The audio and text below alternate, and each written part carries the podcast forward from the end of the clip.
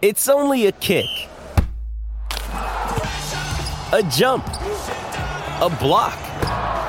It's only a serve. It's only a tackle, a run. It's only for the fans. After all, it's only pressure. You got this. Adidas. Another day is here, and you're ready for it. What to wear? Check. Breakfast, lunch, and dinner? Check. Planning for what's next and how to save for it? That's where Bank of America can help. For your financial to-dos, Bank of America has experts ready to help get you closer to your goals. Get started at one of our local financial centers or 24-7 in our mobile banking app. Find a location near you at bankofamerica.com slash talk to us. What would you like the power to do? Mobile banking requires downloading the app and is only available for select devices. Message and data rates may apply. Bank of America and a member FDIC.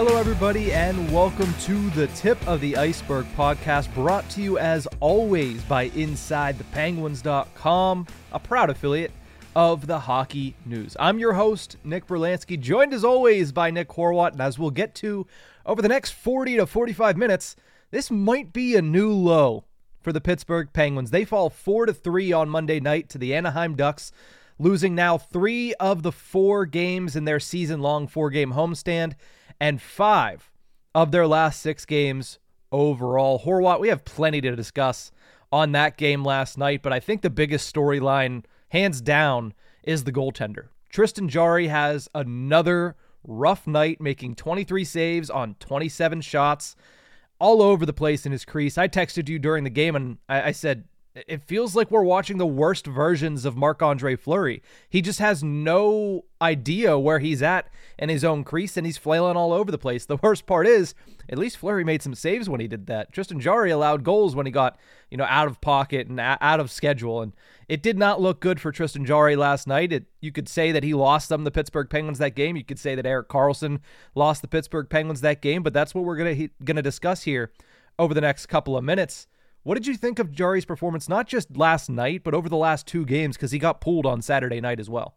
Got pulled. Yeah, that's right. He got pulled. I forgot he got pulled until I was doing game recaps uh, because I was looking into the numbers. The I mean, the Penguins put up 47, 42 shots last night. They pull that paper back out. 42 shots last night. Um, and just trying to figure that's like, you know, 40 something. They had 42, 42 last night, 40 something the other night. Um, against the Ottawa Senators, and yet Jarry has not been making the saves, has not been in the zone. We were, I, at least I think the two of us were perfectly fine with the Tristan Jarry contract heading into the season because who else, free agent wise, were you going to get? Because as we see, and as one of them, you know, ended up signing a new deal, the those goalies that were on the market are not on the market. And as a matter of fact, one of them, the big one, signed a nice long extension to stay where he said he didn't want to stay. Mm. C- conversation that should have been had months ago, but we don't even need to have it anymore. uh, but yeah, just this isn't good from Jarry. I think we all came into the season thinking, yeah, his skill is fine. His skill is perfectly fine. We know he can be a top goalie in the league. The expectations are going to be high, uh, but I think we're yet to see that. And when it comes to last night, that was a struggle. Uh, that was a struggle, especially considering he needed Bryan Rust to bail him out for a couple of uh, for that one chance there where he was just hot dogging out of the net. You know, luckily that he didn't get scored on in that one, but the first one he did, and I don't know what happened on that first one. The first, whenever I saw it live happen, I thought to myself, did he have to dive for that? Could he have just stayed in position? Uh, look, looking at the replay, maybe he got caught on something. I don't know. I'm not also not a goalie coach or anything like that, but uh, he just seemed like a wild man between between his pipes, and it's not it's not at all what you need from your starting goalie that you've put your faith into. That has he's proven it to proven that he could do it. He looked really good against Colorado. Um, looked if you want to take it back that far, looked really good against Washington. But every other game he's been in, it hasn't been there. And Chicago wasn't terrible either. Um, but the Penguins need saves. They need the timely saves, and boy, oh boy, did they not get it last night, especially at the most timely of times in those closing seconds. Yeah, he's now allowed three or more goals in five of his seven starts to start the season. Not a good start for Tristan Jarry on that brand new five year contract with five plus million dollars, a modified no trade clause.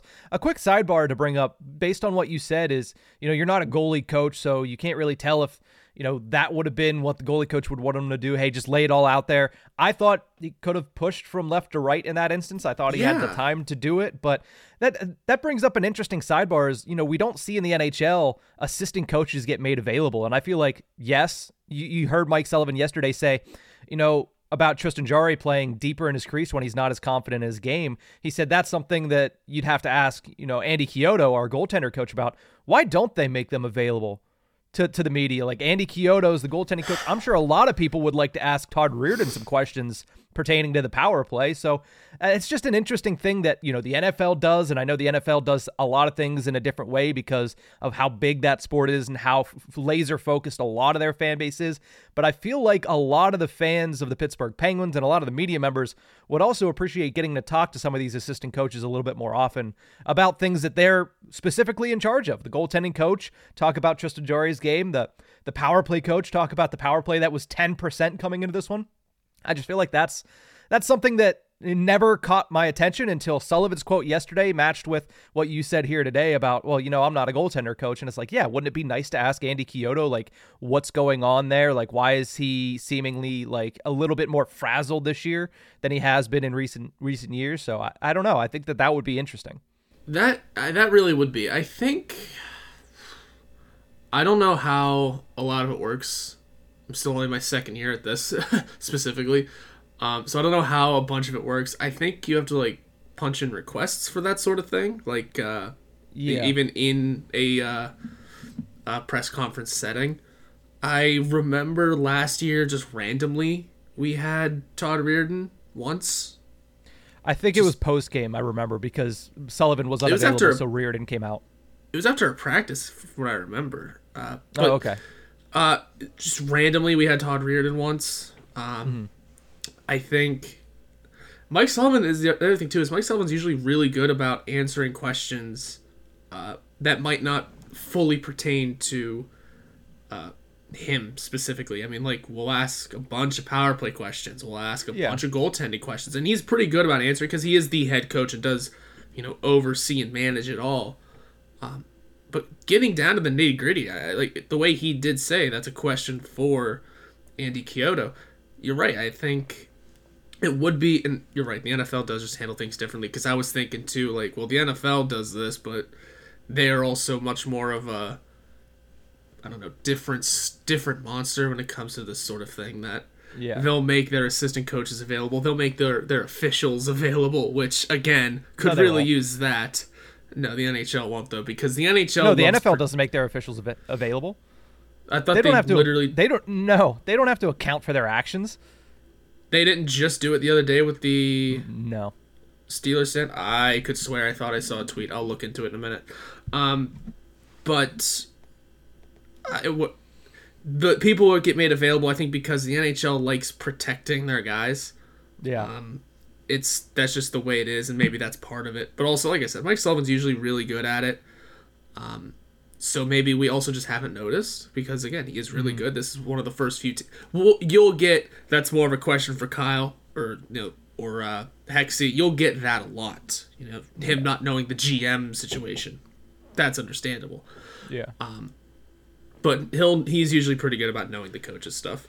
Yeah, yeah, he he knows what's going on with his team and he usually answers to the fullest, but it's just something different about talking to the guy that's specifically focused on just that and he might have a different perspective. That's the only reason I mentioned that. But let's let's get back to to Tristan Jarry, the main topic of the, the, the main source of this topic here. What do they do with him at this point? Because you know, he hasn't looked good through most of his starts. It's weird because the starts that he has looked good in, he's shut out the opponents, including the Colorado Avalanche. So, what do you do at this point? Because you just signed this guy, what, two months ago to a five year contract with $5 million, and he has a 12 team no trade list. So, what do you, what do you do at this point with Tristan Jarry nine games into the season when it's already looking like This isn't good, and he should be healthy. Like, health shouldn't be a factor here. He shouldn't be dealing with that injury. He said that he was completely healthy going into camp, so unless he re aggravated something, excuse me, it doesn't seem like it's a health issue. So, what is the issue? We don't know. But what do you do if it pertains and persists where Tristan Jarry plays at this poorly? Dude, I don't know. Dude, I do not know. You hope Alex Nedeljkovic can find a pot of gold. I... It's a lot of hope. Uh, it, it is a lot of hope. And here is the reason why they brought in Alex Nedeljkovic. I, I mean, you hope that when he comes back, he's able to handle the starts 50 50 until Tristan Jarry becomes the $5 million goaltender you're paying him to be. But if that day never comes this season, you're in a really bad situation because you're not going to want to buy out the remaining four years of that contract. That's going to cost you and handcuff you for a long time. So, what do you do at that point? I, I mean, not to mention, you know, the 12 team no trade list makes everything harder as well. You only have 19 teams that you could potentially even look at. It's just a move that right now, prisoner of the moment, looks like it could be an anchor for the Pittsburgh Penguins if Tristan Jarry does not turn it around significantly uh, in the coming weeks. It's yeah, it's gonna be tough. Like I genuinely don't know how to quantify anything that he's done so far. Like we said, two shutouts, great. Other than that, he's giving up like five goals a game. Yeah, this is so far from ideal. Uh, and again, it's the timely goals too. It's the breakaway in the literal closing seconds. Your team is shorthanded. Maybe they should have capitalized on the five on three already, sure. But man, you got to make that one. Or how about not losing your net? How about not losing your positioning? There's all kind of little things that are gonna go into this. I do, and it, it, what doesn't make this any easier to talk about is that goaltending is voodoo, and we could come back from the California road trip going. Tristan Jarry had a perfect road trip. He led in two goals the entire time, just because that's the way goalies are. Mm-hmm. So that's why it's kind of really hard for me to come up with anything. And I know saying I don't know isn't a great answer, but truthfully, I don't know might be the only answer we have here because everything could change on the blink of an eye. Mm-hmm. Uh, that being said, though, it doesn't feel like it, right? We're starting to get a lot of the feelings that we had last year. I know you asked me before, how does the feeling in the room? It's starting to feel like it did last year all of a sudden. Yeah. You know, it's starting to feel like the 22-23 season is still here. Um, there was a lot of early hope. There was a lot of you know, early feeling out process with the new with the new faces. That excuse is out the door come tomorrow because I think once November hits, that whole we have new guys. It's a feeling out process. Sullivan used the word the words feeling out process. It may have been yesterday morning. Um, it may have been a couple of days ago. I don't remember exactly. He said it yesterday, is... talking about the power play with Reilly Smith going out there. Okay. yeah. I mean, sure, that is gone though. yeah. Come tomorrow when it comes to new new faces in this lineup and a feeling out process, gone. Your excuses is out of here because You've had all of training camp, preseason, most of preseason, considering you take guys in and out of the lineup, and then soon to be 10 games. This is where we should start to see what kind of team we have. And it's not pretty so far. We're still we're still yet to get a point from the bottom from the bottom line. The third line's looked a hell of a lot better since Radim Zohorna got here. Mm-hmm. You cannot fault the first line for any of this. Maybe their finishing ability is down a little bit. Sidney yeah. Crosby did have a career high 12 shots against the Anaheim Ducks. Mm-hmm. Leave that as it is. And Jake Guentzel played 24 minutes last night. Yeah. I don't I don't know what to make of this team anymore. Welcome to the Ron Hextall, sorry, scratch that, Kyle Dubas era. Yeah. Here, here's the worst part I think about last night is all those guys that you mentioned played well. Yep. And I talked about this on the Iceberg recap show last night. All 18 skaters had good games. I couldn't find a single player that I looked at and I said his overall game was poor last night. They all had good games. Yes, did some of them make mistakes that they'd like to take back? I'm sure Erik Karlsson would 100% say yes on that pass with about 20 seconds to go and on the on the man advantage that sprung Mason McTavish, but the one player that didn't perform, and it seems like it's been like this for a couple of games this year is Tristan Jarry. And that's scary because he's the one that holds the most weight in the conversation about whether or not you win or lose the game.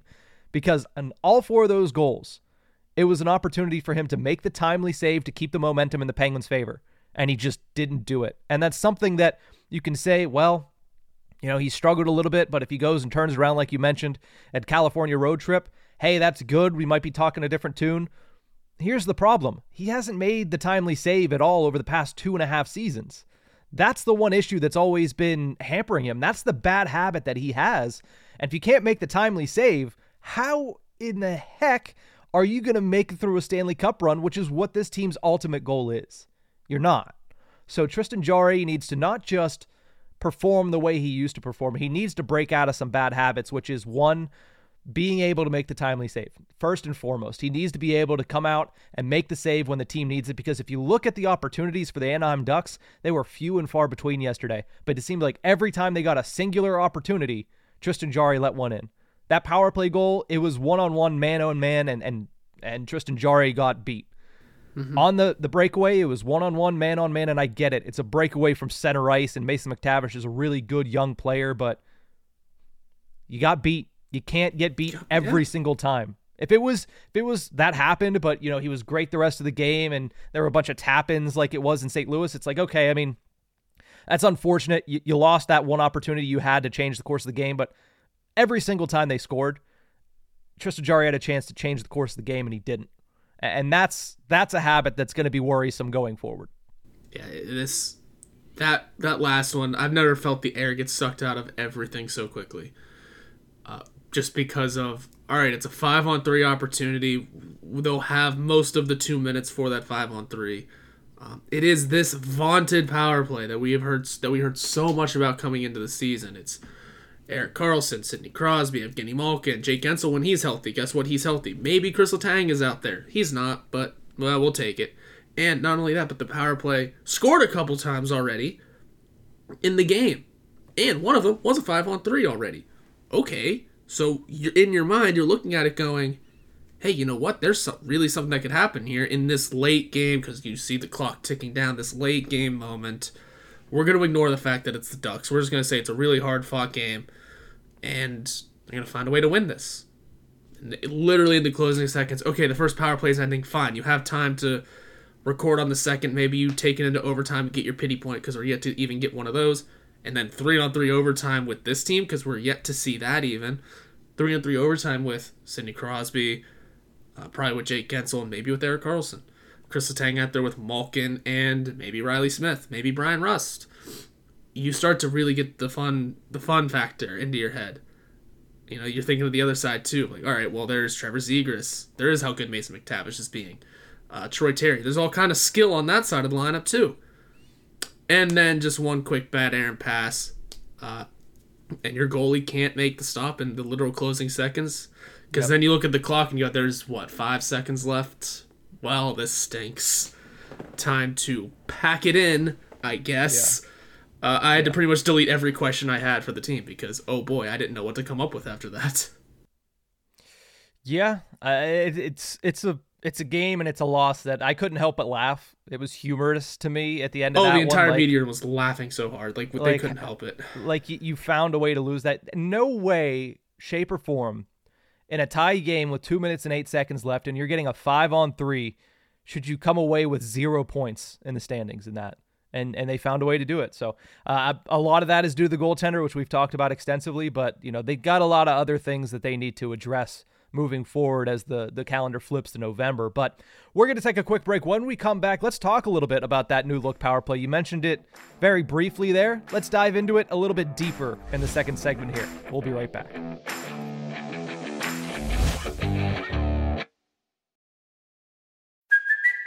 It's Kaley Cuoco for Priceline. Ready to go to your happy place for a happy price? Well, why didn't you say so? Just download the Priceline app right now and save up to 60% on hotels. So, whether it's Cousin Kevin's Kazoo concert in Kansas City, go Kevin, or Becky's Bachelorette Bash in Bermuda, you never have to miss a trip ever again. So, download the Priceline app today. Your savings are waiting. Go to your happy place for a happy price. Go to your happy price, Priceline. With threats to our nation waiting around every corner, adaptability is more important than ever. When conditions change without notice, quick strategic thinking is crucial. And with obstacles consistently impending, determination is essential in overcoming them. It's this willingness, decisiveness, and resilience that sets Marines apart. With our fighting spirit, we don't just fight battles, we win them. Marines are the constant our nation counts on to fight the unknown. And through adaptable problem solving, we do just that. Learn more at marines.com.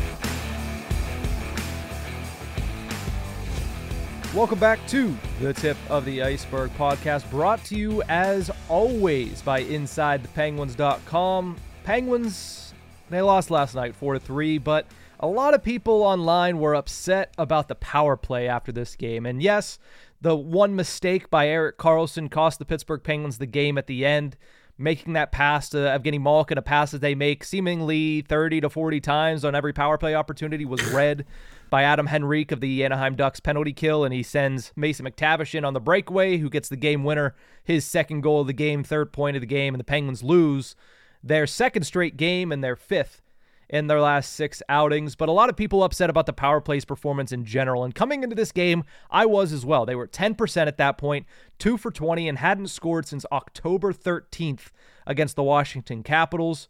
Last night they go two for seven, which is good for 28.6%. If you do that throughout an entire season, that's good, Horwat. So I don't understand where the vitriol is for the power play. What did you think last night of their performance? It was definitely better. Uh, it, I can see why people still aren't upset, are are still upset with it because you have to remember a lot of people are the "What have you done for me lately?" people, and what have what has the power play done for us lately? Well, they gave up a shorthanded break that cost them the game. Uh, I think uh, we've seen Erik Karlsson make that. You're right, make that specific pass a thousand times. We've seen Erik Karlsson just make unreal passes all season so far. You're not gonna, he's not going to hit those passes 100% of the time. That's part of it too. It's just the way it is. Um, I I can understand how people are still upset with the power play because well, let's be honest, you have a 5 on 3 opportunity. Maybe you should have scored while it was 5 on 3 and not 5 on 4 with the man in the middle breaking out of the box. Um, maybe smarter decision making need to be needed to be had in that area. Uh, I think Evgeny Malkin took a little blame as well for the power play not scoring at the end there. They just kept finding Dostal's glove and chest. I don't know how else to put it. I think the power play looked to be a little bit better, a little bit smarter. They were shooting the puck more, uh, which genuinely was has been the killer um, through the early parts of the season. Uh, overall, though, I think if they can keep progressing like this, there won't be too much to worry about. Uh, but they gotta find the finishing, and like I kind of slightly mentioned before, this team. Mike Sullivan said it, and he is right. The team did. The Penguins did look like the better team last night. Uh, Yeah. for a majority of the game, you're rifling off 42 shots for the second game in a row. It's over 40. You do look like the better team. Look at that deserve to win a meter that we are undefeated with this year. Um, Uh, the only time I think that they lost the deserve to win a meter was the four to nothing win over the Colorado Avalanche.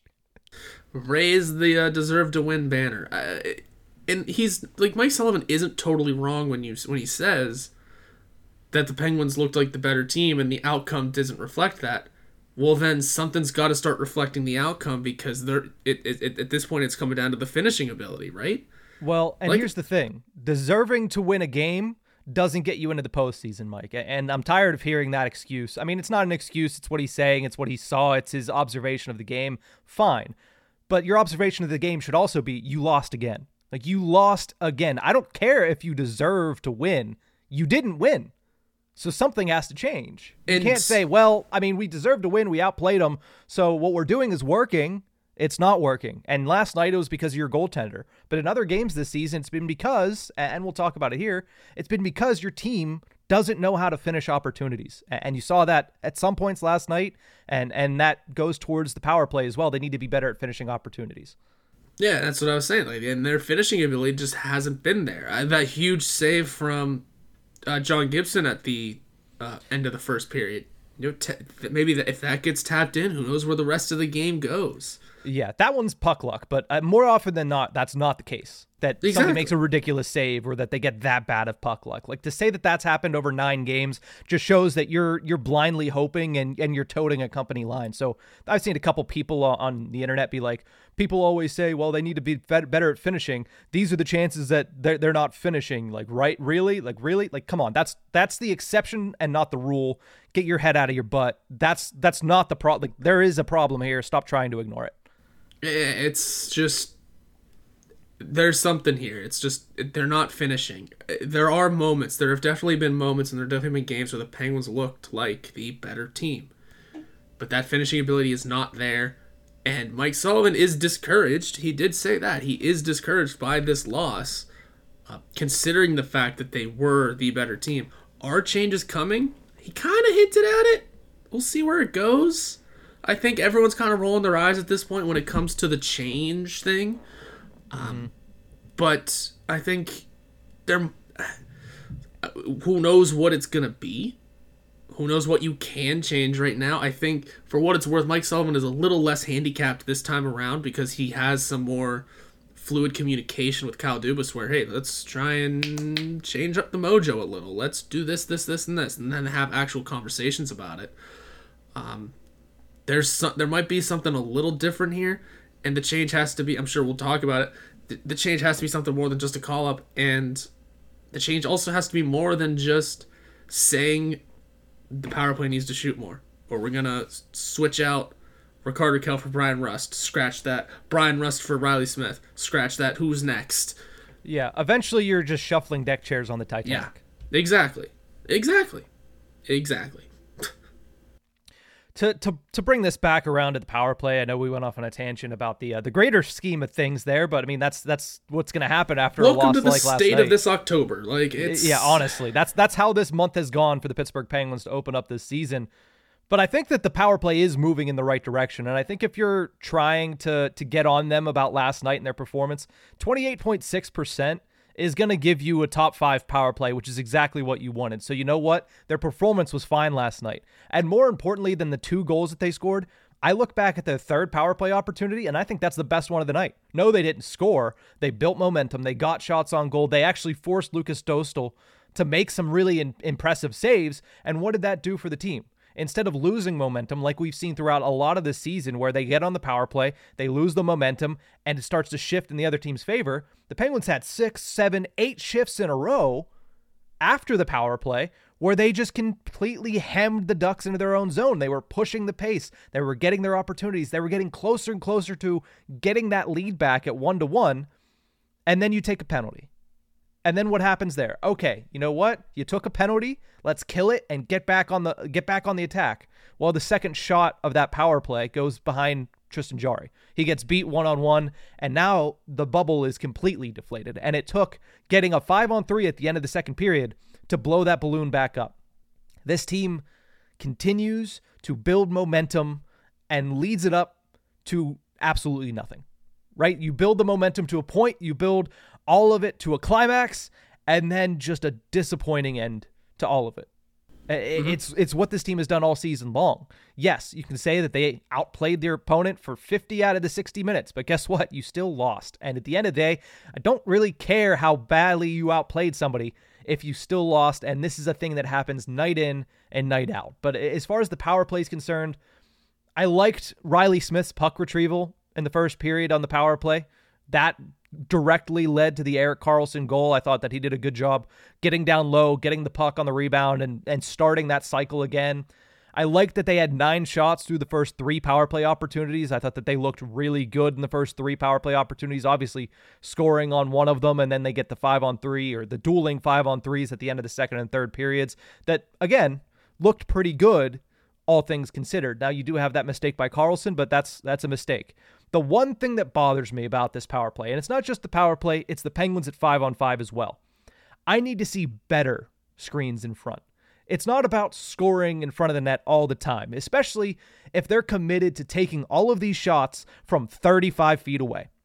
If Malkin's taking that shot from the point, if Karlsson's taking that shot from the point, and another factor in this is the Penguins probably lead the NHL in shots into shin pads this year because they just continue to shoot the puck right into the shin pads of the opponent. But when they do get through, you saw it last night.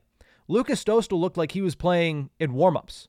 There was nobody in front of him. It was glove save, glove save, glove save. It looked boring for him.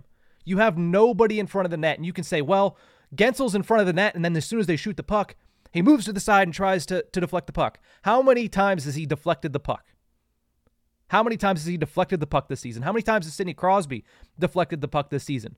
Look at Joe Pavelski and what he does. He stands in front of the net and he doesn't leave the front of the net. What did Patrick Hornqvist do when he was on the Penguins power play? He stood in front of the net and he doesn't leave in front of the net. He stands there and he moves his stick to deflect the puck and he gets out of the way with lifting his leg or by moving a little bit. But you know what he always is? In front of the goaltender. The Penguins, I don't know if they're afraid to get hit by the puck. I don't know if they're coached that way.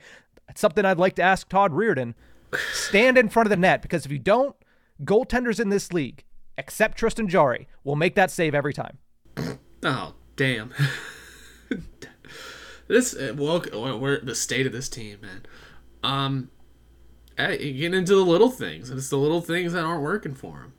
And It's- that's the difference between finishing and not finishing this league. It's it's Yeah. microscopic, but it's something like that where you're taking all these shots from the point and you can say, "Hey, puck retrieval, you set it up. I've Evgeny Malkin one timer, Erik Karlsson one timer, Crosby comes up and gets a shot from the point." If you're committed to making those shots, then your net front presence has to actually be a net front presence and not just stand to the left of Dostal and put your stick on his left pad as he as he makes the glove save.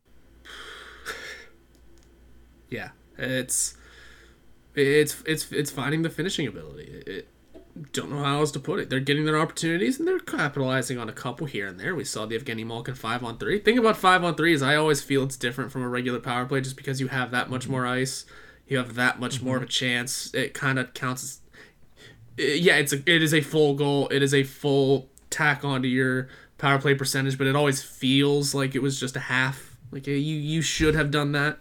That's what makes the missed five on three at the end even worse because it's double all of a sudden. Um, but that yeah, that goal from Erik Karlsson in, in the first period, huge. Just to get, just to have him wake up a little bit, to have the power play gain some momentum and gain some mojo. If again, like I mentioned with the with Tristan Jarry over this upcoming breaking into the trip, if we come back from the trip and we go, he was a perfect, he was a perfect this this for this this doing this this and this. We kind of forget all about it. If the power play can all of a sudden take their momentum that they gained from scoring that first one and then that second one on the 5 on 3 but they felt the mojo kind of start to kick a little bit the momentum start to ride in their favor. If they can start rolling that into some more some more goals and that can roll into some more wins you know we we remember this happened but we kind of forget that it uh, really held them back. The power play we've already seen can be a game changing situation. The penguins have already had a handful of games where the it's impossible to get consistent five on five play because uh, the refs are being whistle happy, and sometimes that's perfectly fine. It's the early, it's still the early parts of the season where they are making a ton of calls, where they are not, where they're calling it really tight. Um, the Penguins have to take advantage of that. That's a big issue here, is that they're not fully embracing and taking advantage of those opportunities. Um, did things seem to be pushed in the right direction against Anaheim? Absolutely. Yep. They scored twice. That's a big positive. If it had the, let's say they just kind of lost on a last second goal. It, it, it wasn't a five on three situation, wasn't a power play situation. They just kind of lost on a on a freak last second. goal. We're not having the power play discussion. We're saying it looked a lot better. They scored twice. They scored on a huge five on three. They were gaining momentum. Maybe Reilly Smith is the answer or the key or whatever you want to discuss with the power play. But we're not having this discussion of, well, you fumbled the bag because of what have you done for me lately? Oh, yeah, one bad pass because you were overpassing a little bit more. Uh, again, Mike Sullivan was not happy with the power play uh, during a practice at PPG Paints Arena last week. You can verbally hear him yelling at them.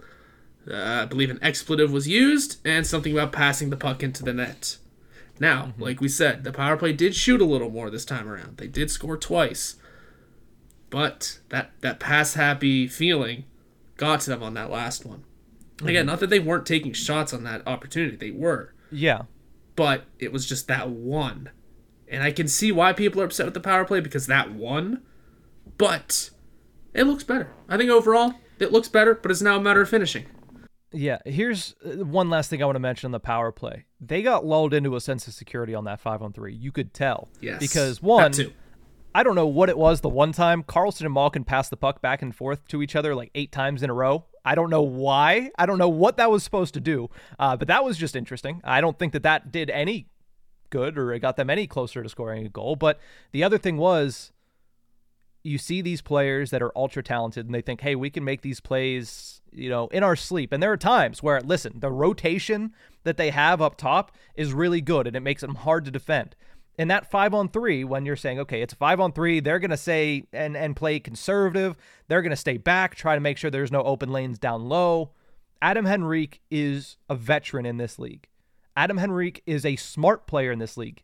He's not the most talented, but he's played so many games. Why? Because he thinks the game at a higher level. The Penguins scored both of their goals from the exact same spot that that puck was intercepted at. You think Adam Henrique didn't know, hey, this is where they're going to try to score the goal. This is what they're trying to do. They're trying to set up Evgeny Malkin there. So the second that puck gets on Erik Karlsson's stick, Adam Henrique knows, okay, with one second left on the power play, or the five on three. I know Mason's coming out of the box, and I know that there's a more than 50% chance Karlsson tries to make this pass to Evgeny Malkin. He takes a couple steps forward.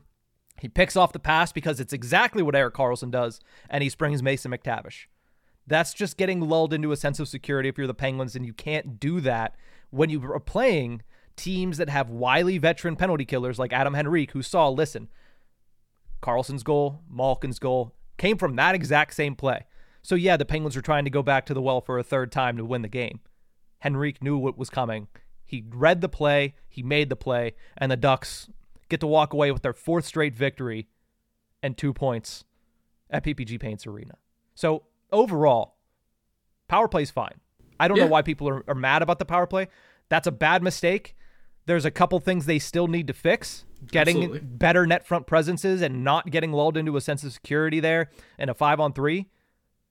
But at the end of the day, it's it's not on the power play that they lost that game. It's on the guy we talked about for 20 minutes in the first segment. I don't have to go back to it. I talked about it for 22 minutes. My post game show was 22 minutes, and that was all bashing on Tristan Jarry. So I don't I don't I, I don't need to. I, we don't need to keep going with that. But at the end of the day, I, I think the power play is heading in the right direction, trending in the right direction. So and last night was was certainly a case of that. While you were bashing Tristan Jarry in the in your post game, I was googling Macklin Celebrini to just kind of get a feel for how he's gonna be. for those for those that don't know the name, uh, that is uh, reportedly going to be the next number one overall pick at the uh, NHL draft. So that's the that's the mindset that You're in. that we're in. That we are all kind of feeling out the process of. So what would a number one overall pick look like in Pittsburgh again? I mean, it's not out of the question. The Pittsburgh Penguins at the end of October, which is the first pseudo full month of the season, dead last in the Eastern Conference. So we'll talk Ex- about that. We'll talk about them reaching a break in the season, and we'll finish this show off after this quick break.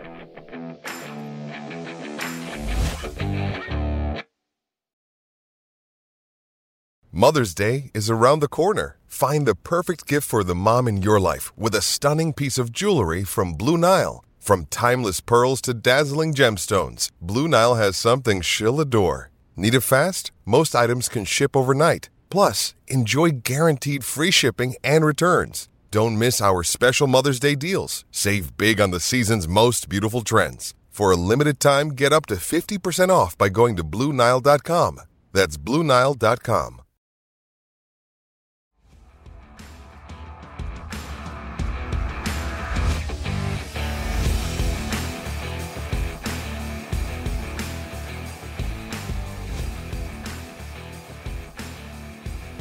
Welcome back to the Tip of the Ice-Burgh podcast, brought to you as always by InsideThePenguins.com. The Penguins, they've reached a, a little break in the season because they now have a four day rest before their next game on Saturday night, which kicks off their California road trip.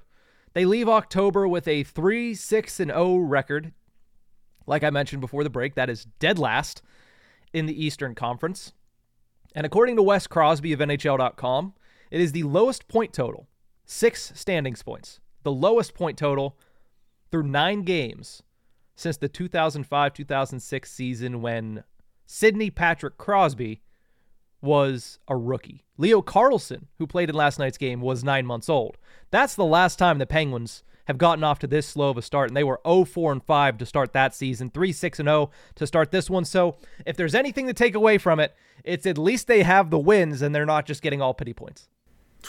And actually, the funny part is about the start of that season is uh, it didn't they that that's just the first nine games. That trend continued until game ooh ten. Oh yeah, Yeah. game ten when they finally won seven to five over the Atlanta Thrashers. This is ugly. Ugh. This is Yeah. this is the situation we're in, man. And the funny thing is, like, none of those were wins. All those points from before. yeah. At least were they got three wins in this one, and you know one of them was a very impressive win over the Yeah. Colorado Avalanche, which which kind of clouds everybody's judgment of saying this team could be the worst team in the National Hockey League. Everybody says, well, I mean, you have the talent, and you just went out and beat the Avalanche four days ago, soundly. So the question then becomes. Do you still believe that this is a playoff caliber team that you're watching on the ice?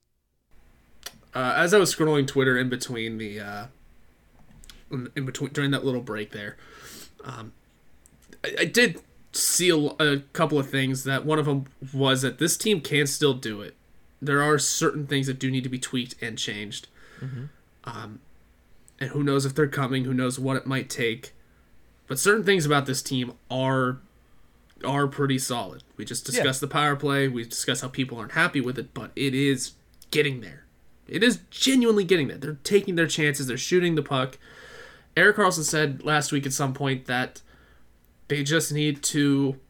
Someone needs to take charge. Someone needs to just you know, be the quarterback almost. Um, it seems like they're kind of getting there. Uh, listen, you never bet against Sidney Crosby. Uh, that first line is doing pretty good, like I mentioned. 12 shots on goal, a career high. Um, Jake Guentzel's a little snake bitten. Yikes. But his numbers otherwise look pretty good. I mean, he was Yeah. he gets uh, six points through three games. It was five assists, but hey, you have six points. It's if you're finding a new a new level to your game, and the other one starts waking up a little, that's going to make you a really dangerous player. Yeah. The other thing with Guentzel too is I don't think they're putting in position in position to score goals, especially on the power play. I don't think they're put. And part of that is, you know, he's supposed to be the net front guy. Maybe he should stay in the net front a little bit more. But I don't think he's in position to really utilize his shot enough in most instances for the Pittsburgh Penguins. So I, I, I don't. uh, If that's my gut feeling, if I go back and watch it, I might say the different thing. But I think especially on the power play, they're not putting him in positions to be the finisher for that team. And part of me is a little confused as to why, because he's been their leading scorer, I think, three of the past five years. So I don't know. I, I- I think that that's part of it, but not obvi- obviously all of it, because in the past he's been able to get his in the same situation or similar situations. Yeah, and I mean he's got 32 shots on goal so far this year. I mean, having that amount through nine games is a pretty big number. Sidney Crosby is 39 through uh, nine games. In case you were curious, um, it, it doesn't fall. I feel like it, this is another situation where the the downfalls are not falling on the the main guys. Sidney Crosby's leading the team in points already, or sorry, second in the team in points. He's got 10 points through nine games. Evgeny Malkin had that monstrous first week, uh, and has still looked pretty consistent since then. Uh, like we said, Jake Guentzel has nine points. Yeah, only two of them are goals, but nine points, and he is rifling the puck with those 32 shots. Bryan Rust is waking up. We needed that. Uh, Reilly Smith has that great chemistry with Evgeny Malkin already. We're still waiting on Rickard Rakell to, you know, not hit the snooze button. Maybe if you put him on the first line, but I digress. hey, you're struggling. Here's a promotion. I we'll see. Um, and the third line's starting to wake up a little bit. The defense hasn't been totally god awful. I mean, stop putting Letang and, like you said, stop putting Letang and Karlsson out there at the same time because that is a defensive nightmare. You'll get some goals maybe, but uh, you, you better hope it doesn't leave the zone. Um, and if Erik Karlsson can also start waking up, you know, more, uh, he's been he's played pretty well. His the defensive part of his game, every game, I'm like he is a genuinely good defenseman. Uh, there are times where it's obvious that he's not, but gen- there are a lot of moments where it's the way he can a turn defense into offense and b actually make some good stick plays. He's solid enough, especially if he's playing with Marcus Pettersson, who's a great defenseman. That's that's what I, that I was about to say. It, it helps that he's playing with the best Penguins defenseman. It, helps that he's playing with Marcus Pettersson because if he wasn't playing with Marcus Pettersson, I think it'd be a little bit more obvious that Erik Karlsson does struggle in his own zone. But I, I'll de- I will defer to the fact that he's looked better than I expected. I I also think losing John Ludwig might be a little bit more of a that might be bigger than we think because he was playing really well. He was playing a little bit like Mark Friedman before his injury occurred. So now we're stuck with Chad Ruhwedel again. Who don't get me wrong, is Chad Ruhwedel, but he's not really Chad Ruhwedel anymore. Uh, his underlying numbers are really good. It's just sometimes he makes that mistake. You know, if you if you don't notice him, he's doing all the right things. But the one time, the couple times you do notice him, he's always doing the wrong thing, which gives a very negative perception on a player that overall is not as negative as people think he is. Right. And for what it's worth, Ryan Shea has been unnoticeable. Good. Yes. Yeah. Ryan Shea is just completely flown under the radar, which for what he's supposed to do, he's doing his job well. But you know, we again, we're we're all over the place after this one, but we have four days to kind of dissect everything. Uh, the last thing I want to ask you here before we go, because we do have a meeting. Uh, the last thing I want to ask Nah, you we before time. we go. How long do you think Kyle Dubas waits before making a major change? A lot of people have asked me this on, on Twitter or X or whatever you want to call it. A lot of people asked me this in the comment section last night on the post game show. How long do you think Kyle Dubas will wait? And if, if you think he makes one, what do you think that change ends up being? I bet he doesn't wait long. I don't know what kind of change it would be though, um, because you have to.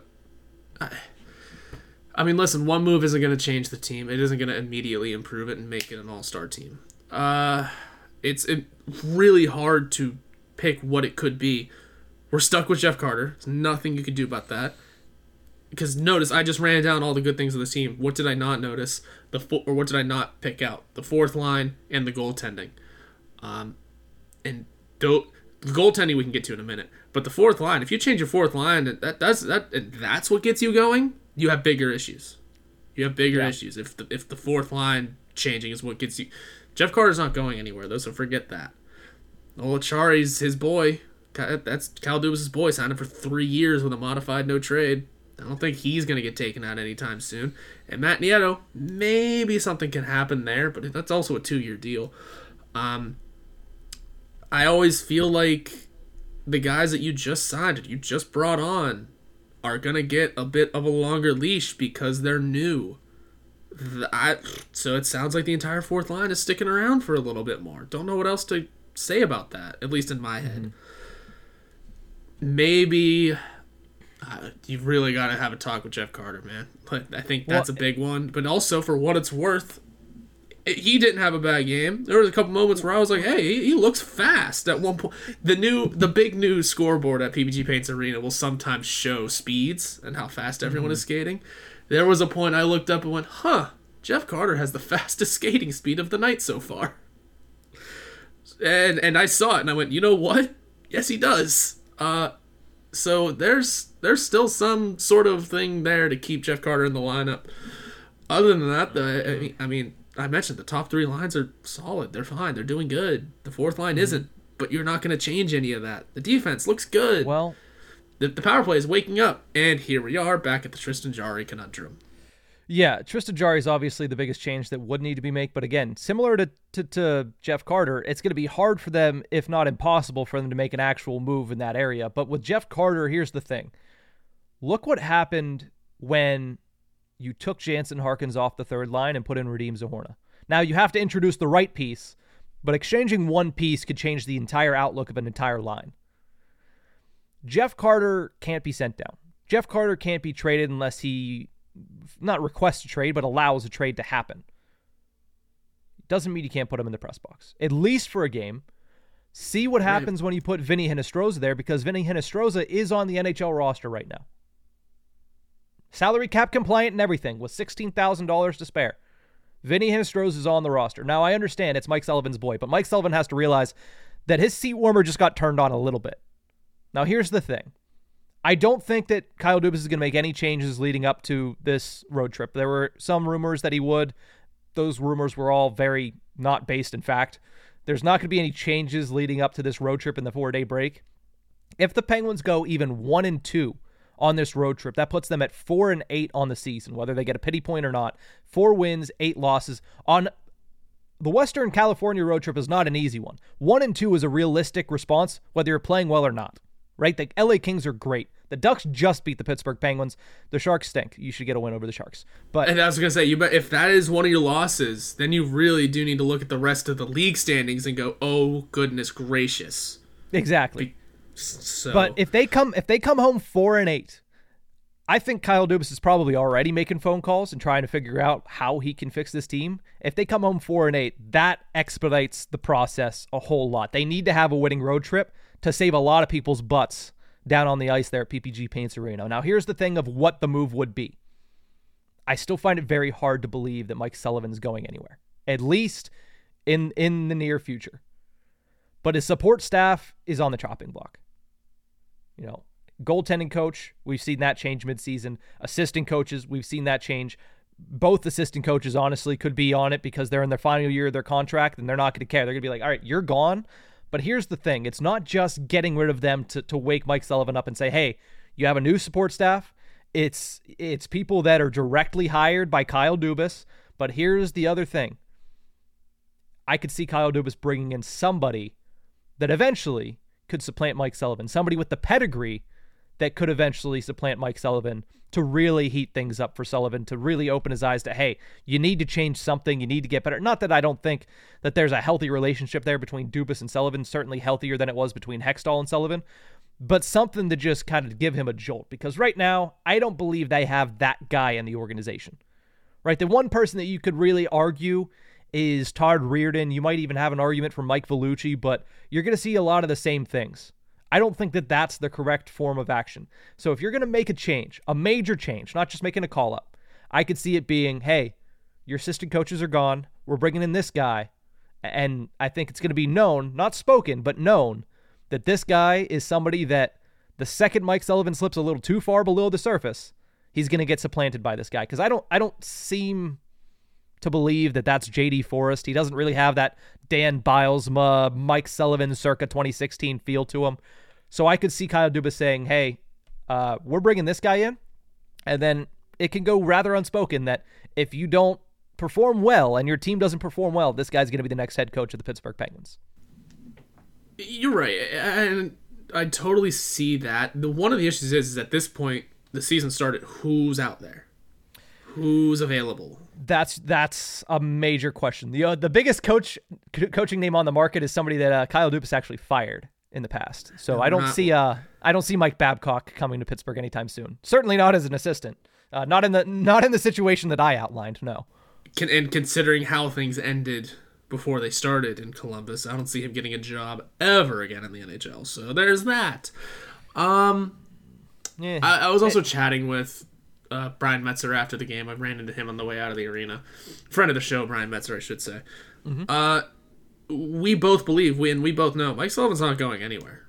Wait, where he's not. That new contract, I'll I will continue to pound the table on this. I will not actually pound the table because that's where my microphone is sitting.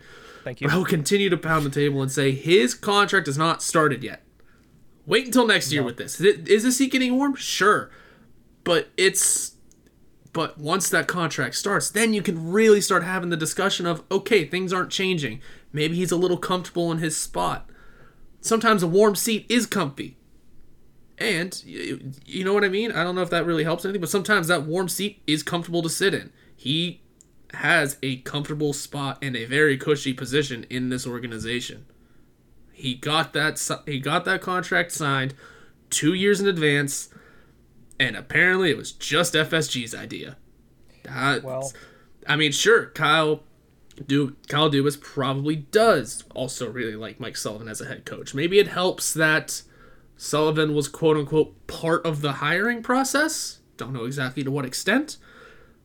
But again, when you're if if you're Mike Sullivan, you and you and let's we don't know exactly to what extent he was in that hiring process. But if he was at all involved, well Kyle Dubas, man, he hired me. I know he's below me, but he hired me. Or Mike Sullivan, I'm hiring the guy that might fire me. No, I'm gonna hire the guy that's gonna keep me around.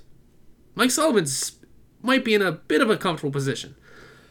And I like your idea of making him uncomfortable somehow, forcing that change. Make that with the lineup as well. Make someone uncomfortable. Don't know how you do that. P.O. Joseph's still sitting around doing nothing. Could he be on the chopping block? I don't think Dropped. that moves the needle enough. No, it doesn't, because considering he's a healthy scratch. But Yeah.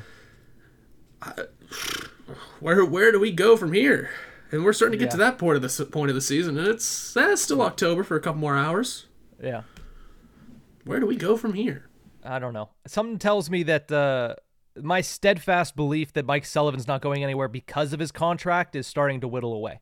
Because at the end of the day, FSG made that hire early on in their ownership of the Pittsburgh Penguins, and they admitted several times early on in their ownership of the Pittsburgh Penguins that they're not too invested in under understanding NHL and the way the NHL business works. They they rely on other people to do so. So they might like Mike Sullivan as the person, but quickly they're going to understand that Mike Sullivan, the coach, if he's not producing, is going to cost them money. And at the end of the day, that is a money making organization. The entire league is, but certainly FSG is. So I'm not saying that he's on the chopping block. I'm not saying that he's on the hot seat, but I'm saying that the fact that hey, you know, his contract hasn't started. I don't think that's uh, I don't think that's as big of a factor going forward as I used to. But we'll see how attendance has been down too. Attendance has slipped every game since the opener as well. So when you go back to the money thing, in a gate-driven league, we get that FSG makes a ton of money. We get that the Penguins make a ton of money allegedly. Um, the, the attendance is down. The visuals of empty seats is on the rise. So Yeah. something will give there, surely, uh, hopefully. For what it's worth, the the new scoreboard is a treat to see. The uh, the the new lights don't make that much of a difference, I guess. Whatever. Um, and for what it's worth, home games are still fun to go to. They are still fun atmospheres. But the product on the ice, the reason why you paid that much money because ticket prices are also going up, um, is not good. So No. something's got to give there. Someone's got to wake up and make the moves. Like, I said- like I said, Mike Sullivan hinted at moves. We'll see if something happens. Practice is at 12 today, and then a day off, and then to California. Yeah, we'll see what ends up happening with that. I think this is an actually pivotal road trip for the Pittsburgh Penguins when it comes to the direction of their season and what they end up doing when it comes to the personnel on the ice. I think Kyle Dubas is taking this one uh, a little bit more seriously than he took that home game four or four game homestand, especially considering you lose three of those four games, and at the end of it, it's it's worrisome because the team on the ice, for the most part, looks good but they can't get wins. And at the end of the day, it is a wins driven business and in a gate driven league. So uh, we are going to be back later in this week, but thank you guys so much for tuning in. We will see you guys next time.